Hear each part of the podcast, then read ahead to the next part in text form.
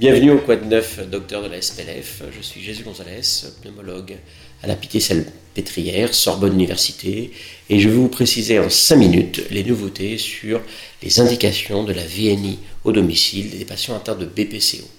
Le jeudi de la SPLF correspondant est disponible en téléchargement sur le site de la SPLF dans la rubrique Formation. En résumé, les choses ont beaucoup changé fin 2017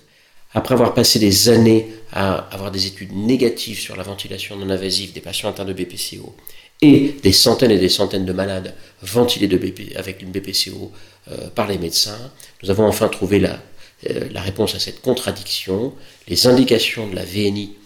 des malades atteints de BPCO long cours sont les patients qui restent hypercapniques, avec une PCO2 supérieure à 53 ou 52, sont les deux études qui sont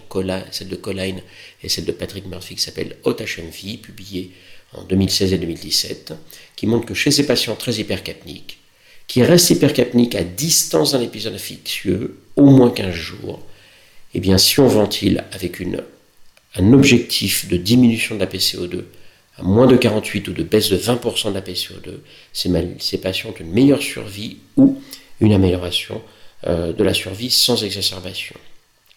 Malheureusement, la limite de ces études est qu'elles ont inclus que 6% des patients référés, ce qui fait que, effectivement, cette indication concerne une minorité euh, des malades et qu'il va falloir poursuivre maintenant pour chercher quels sont les autres malades qui pourraient bénéficier de la VNI de, euh, dans le cadre de la BPCO au domicile. Nous lançons une étude multicentrique avec la SPLF, le GAVO2, avec les Français, les Espagnols, les Portugais et probablement les Italiens, qui s'appelle Rescue 2 Monitor, dont nous aurons les résultats en 2021, mais qui va randomiser des malades en sortant de réanimation, qui restent hypercapniques à 45 de PCO2 deux jours après avoir arrêté la VNI, vers de la VNI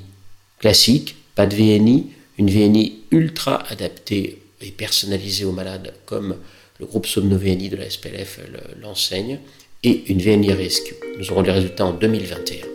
Mais d'ores et déjà, ventiler les malades qui restent hypercapniques à plus de 53 de PCO2 à distance d'un épisode infectieux, qu'il soit exacerbateur fréquent ou pas, c'est ça l'indication en 2019 et ça restera en 2020.